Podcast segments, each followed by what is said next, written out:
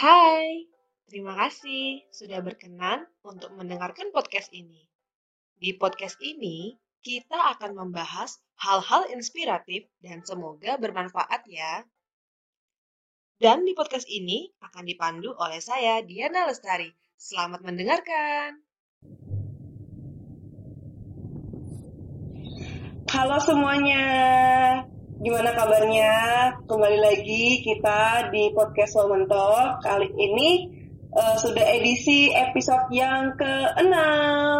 Dan kali ini saya akan undang seorang bintang tamu, teman saya SMP, uh, lulusan Universitas Muhammadiyah Surakarta, yaitu jurusan psikologi. Kira-kira kita mau bahas apa ya kok? Saya undang seseorang ini ya.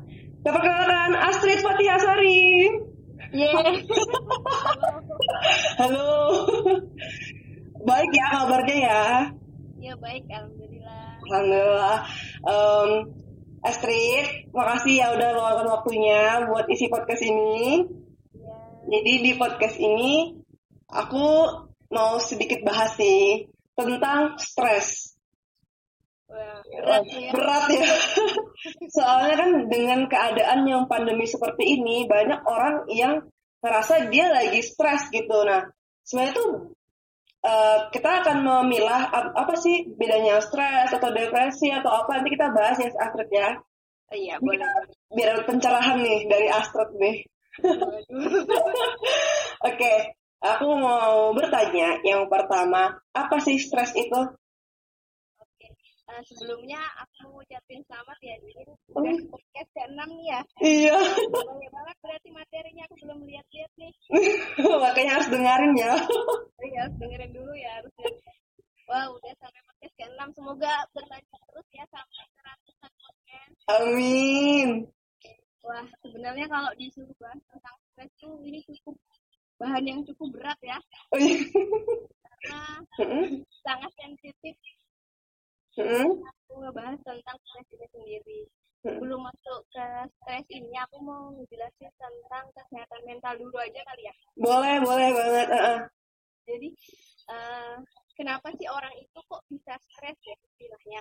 Mm-mm, Jadi setiap orang itu kan dia istilahnya punya kesehatan mental. Kesehatan mental setiap orang ini punya ambang batas yang berbeda-beda dari satu orang ke orang yang lain.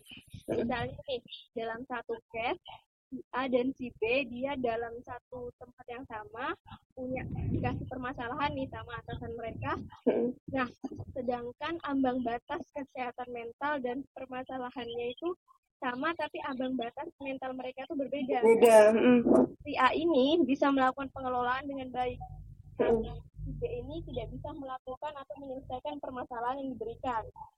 Nah, stres ini jadi merupakan respon yang ada dalam diri kita. Jadi kayak ba- eh, jawaban dari yang kita diberikan permasalahan, Mm-mm. stres ini tuh sebuah respon atau saat kita merasa tertekan, seseorang ini jadi menciptakan stresnya atau re- meres- memberikan respon dari dirinya ketika sebuah permasalahan itu melebihi ambang batas kesehatan eh, mental dia. Jadi Oke. orang ini sudah tidak mampu nih menyelesaikannya. Nah, akan muncullah itu respon yang disebut dengan stres. Oh, jadi stres ada respon dari kesehatan mental kita gitu ya? Responnya ya. Jadi oke oke, ha? Gitu. Gitu ya. Mm, sebenarnya sih kalau stres ini tuh nggak banyak yang mungkin tahu kalau dia tuh sebenarnya nggak harus tentang hal negatif. Mm-mm. Itu juga bisa ngebuat kita positif. Jadi stres itu sebenarnya ada dua jenis. Yang pertama stres yang berdampak negatif, Uh-uh. stres yang berdampak positif. Contohnya positif itu apa, negatif itu gimana gitu. Iya, kalau yang negatif nih yang mungkin orang-orang sudah biasa kayak misalnya kita punya permasalahan kemudian kita memberikan dampak-dampak eh, dari permasalahan tersebut kayak berpengaruh pada kesehatan tubuh, kemudian perasaan kognitif itu semua ke arah yang negatif din. Mm-mm. Kayak misalnya nih mudah lupa, kemudian kita mudah tersinggung, kemudian sering sakit kepala, atau perilaku menunjukkan perilaku perilaku mudah menangis insomnia itu merupakan stres yang ke arah negatif Bisa ciri-cirinya. iya, Kok saya kayak lagi ngalamin ya? Oke lanjut. tapi juga ada stres yang dia berdampaknya bisa ke arah positif Mm-mm. misalnya orang ini bisa melakukan pengelolaan atau coping stres dengan baik jadi misalnya kayak dia punya eh, di, di kelas nih Mm-mm. presentasi nah kemudian dia punya tekanan kan dia merasa stres Mm-mm. stres ini dia merasa dia harus menunjukkan kemampuan dirinya dia dengan baik jadi dia harus pede dengan dirinya misalnya nah dari stresnya ini justru dia mau belajar nah Benar. sebenarnya tanpa disadari belajar ini merupakan eh, jalan stresnya dia untuk terus bertumbuh Wah, oke. Nah, yang bisa dibilang kalau Stres itu mengarahkan dia ke arah yang positif Positif. Wah, Astrid saya benar-benar baru tahu loh kalau stres tuh dia juga ada yang positifnya. Kita kan mikirnya sejauh ini kan yang negatif gitu kan. cuma memang kebanyakan orang ketika sedang stres dia lebih banyak yang ke arah negatif karena kan eh, stres itu dari pandangan awalnya itu sudah uh, menjudge dirinya sendiri untuk eh, merasa tidak mampu adanya ketidakmampuan dari dirinya sehingga orang itu nggak menemukan cara untuk eh, bisa berubah ke arah yang positif Positif. Hmm. Keren sih ini ya. Makanya kenapa saya bahas ini, Trit. Jadi saya jadi juga jadi belajar gitu sama Astrid. Terus beda nggak sih Astrid? Stres sama frustasi sama depresi itu sama kah atau beda? Jadi kalau frustasi itu atau lebih itu frustasi itu bahasa gaul sih ya Oh, ke- kecewa gitu. oke. Ketika, ketika pertama kita dapat berita buruk. Mm-mm, Nah, respon pertama kita adalah kecewa. mm-mm, Nah, Benar. atau kecewa itu respon pertama kita. Kemudian frustasi itu menekan kita sehingga membentuk respon yang disebut dengan stres. Nah, jadi dia berproses menjadi stres. Oke, jadi dari frustasi dulu akhirnya bisa berubah menjadi stres gitu ya. Nah, setelah dia jadi stres, nah stres yang satu, kemudian ditimbul stres-stres lain, dan dia tidak melakukan pengelolaannya dengan baik, itu stresnya akan menumpuk kan, Din? Benar. Benar. i- bisa nah, lama-kelamaan, ketika dia sudah tidak mampu lagi, daya tu- tubuhnya sudah lemah, kemudian kesehatan mentalnya semakin menurun, lama-lama dia kan akan menjadi mental illness atau gangguan jiwa. Satunya adalah depresi itu Jadi depresi tingkat paling tingginya ya, Trit ya. eh, ba- ba- bisa mengarah ke tempat lain, tapi salah satunya adalah depresi. Depresi. Oke, oke. Jadi stres itu termasuk dari salah satu ciri-ciri orang depresi. Oke, oke. Saya benar-benar baru tahu ini. Oke, tadi kan eh, sudah sebutkan ya ciri-ciri orang stres tadi ya. Aku sudah bilang kalau negatif ciri-cirinya bagaimana, positif bagaimana. Nah, jadi benar ya kalau stres itu malah menjadi salah satu penyebab dari semua penyakit. Kok bisa? Ya. Tadi kamu udah sebutkan nih, akhirnya jadi ke arah ke penyakit gitu-gitu kan. Nah, itu gimana kok prosesnya bisa jadi kayak gitu gitu? Ketika stres ini datang kan, dia akan eh, membuat dampak-dampak lainnya tuh sama diri kita. Lain adalah misalnya dampak eh, kalau dia hubungan sama penyakit, otomatis dia berdampak pada tubuhnya dia. Mm-mm. Stres ini memang namanya kan kalau seorang sudah apa namanya kesehatan mentalnya terganggu, Mm-mm. daya imunnya itu akan menurun. Oke. Jadi dia akan lebih rentan terkena penyakit-penyakit. Jadi bukan hanya orang yang stres ya, maksud di sini adalah ketika seseorang itu memiliki misalnya gangguan kesehatan mental, misalnya nih seperti anak-anak ABK, kemudian orang-orang gangguan jiwa yang ada di rumah sakit jiwa, Mm-mm. itu kesehatan tubuh mereka itu pun tidak akan seoptimal kita yang orang-orang itu sehat. Sehat. Mm-mm, mm-mm. Jadi mereka tuh sering disebutkan bahwa mereka lah orang yang paling rentan terkena penyakit. Makanya kenapa kalau ada kayak seperti ini seharusnya adalah kasus-kasus kayak virus kayak gini yang harus dilindungi adalah orang-orang yang memiliki eh, yang kesehatan mentalnya itu sedang menurun karena mudah sekali penyakit itu untuk mengganggu sistem imun dari seseorang.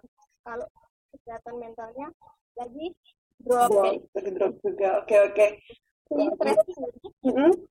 juga salah satunya ya makanya dia kan termasuk dari kesehatan mental yang sedang terganggu ya jadi bisa menyebabkan mudahnya orang terserang penyakit Jadi bener ya itu ya pernyataan itu ya Tret ya. ya benar Oke, oke. Wah, bahkan kan sering banget tuh orang eh, ngerasa kalau ke dokter orang kadang eh, aku sering sakit kepala Mm-mm. kemudian ada beberapa dokter yang menyarankan untuk ke psikolog dulu misalnya tidak ditemukan adanya penyakit. sakit dia disarankan untuk psikiater ke psikolog karena kan memang tubuh tuh bisa merespon seperti itu Wah, baru tahu nih bener. Saya juga belajar loh teman-teman ya semua di sini. Oke, jadi gini deh. Eh, menurut Astrid, gimana sih cara kita mengolah stres itu? Kan Astrid bilang semuanya kan semua ada ambangnya. Nah, Iya. semua itu kita bisa diolah. Terus tuh gimana cara kita mengolahnya gitu, Astrid? Oke, eh, cara kita mengolah stres yang paling sederhana adalah ini sih yang ini untuk sebenarnya nggak hanya untuk stres. Ketika kita misalnya mendapatkan sebuah masalah, ketika itu berhubungan dengan kesehatan mental. Yang pertama adalah kita harus mengenali diri kita sendiri dulu itu yang pertama. Oke. Kita harus tahu sampai batas kemampuan kita ini sampai mana sih tahan dengan masalah. Mm-mm.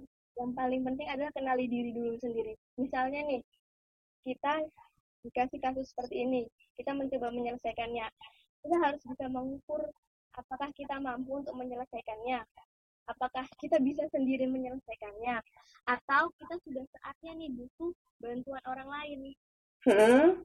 Nah, butuh bantuan orang lain itu misalnya kita kayak harus sharing sama teman-teman dekat yang kita merasa banget, yang udah kita percaya banget, yang istilah dia bisa ya pokoknya udah kita percaya banget dia bisa jaga rahasia Masih ya. heeh. kemudian kita juga bisa mengalihkan eh, diri kita untuk kesehatan-kesehatan seperti fisik kayak olahraga jangan suka volley nggak sih dulu kayak gitu Iya. Dulu kita tim voli bukan sih? kamu aja sih Oh iya iya. Oke. ya itu kan bisa tuh energinya misalnya nih jadi kalau orang stres itu biasanya ada tiga hal yang perlu dialihkan Mm-mm. pertama emosionalnya dia Emosional. kemudian social support Mm-mm. sama dengan fokus terhadap masalah Oke. kalau misalnya nih kayak olahraga tadi itu salah satu juga untuk mengalihkan Mm-mm. emosionalnya dia. Misalnya kita lagi banyak pikiran kan kemudian kita olahraga volley kita ini.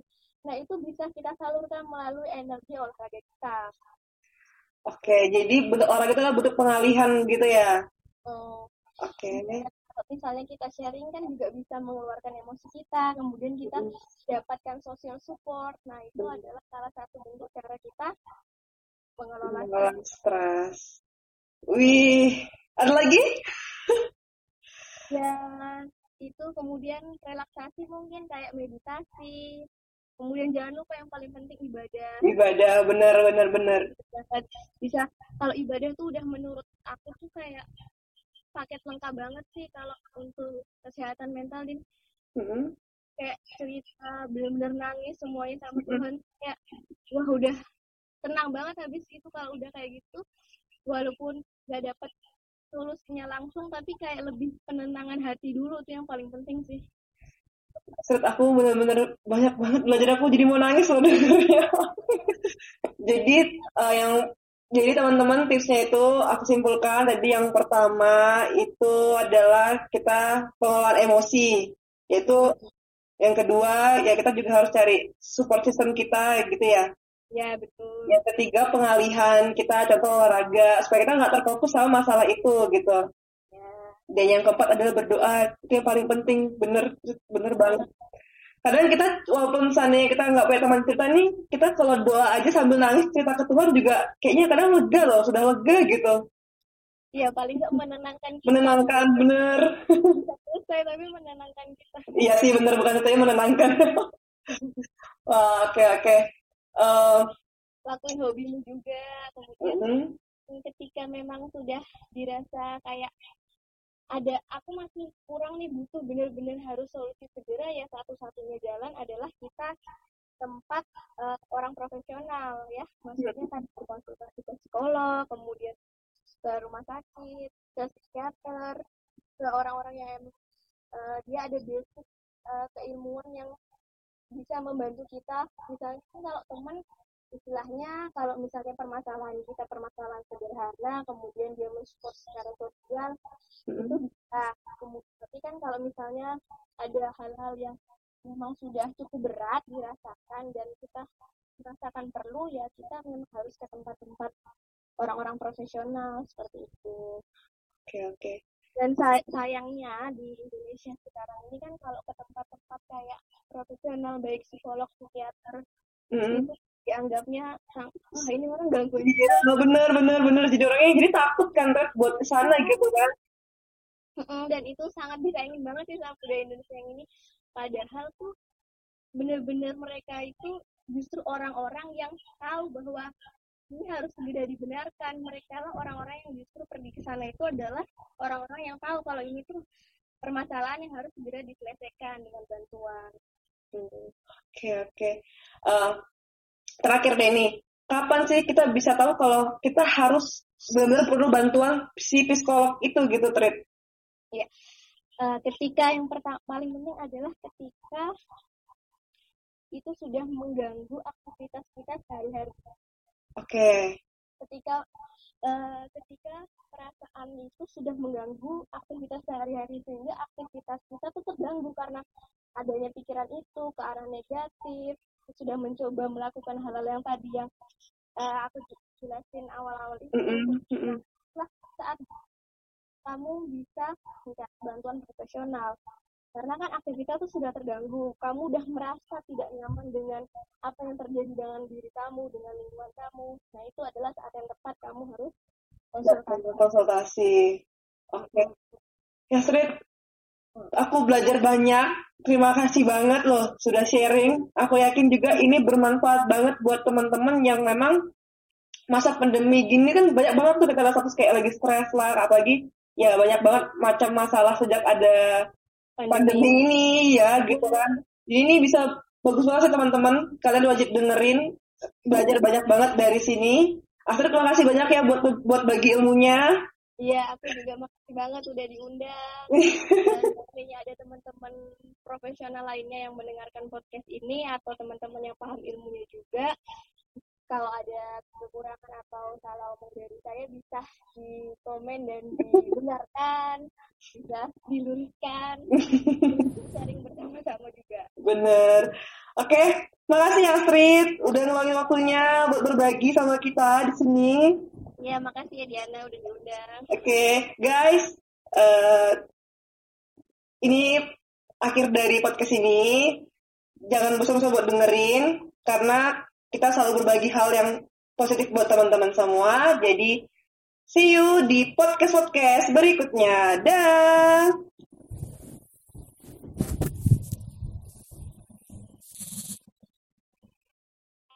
Terima kasih sudah mendengarkan podcast ini. Sampai jumpa di podcast-podcast berikutnya.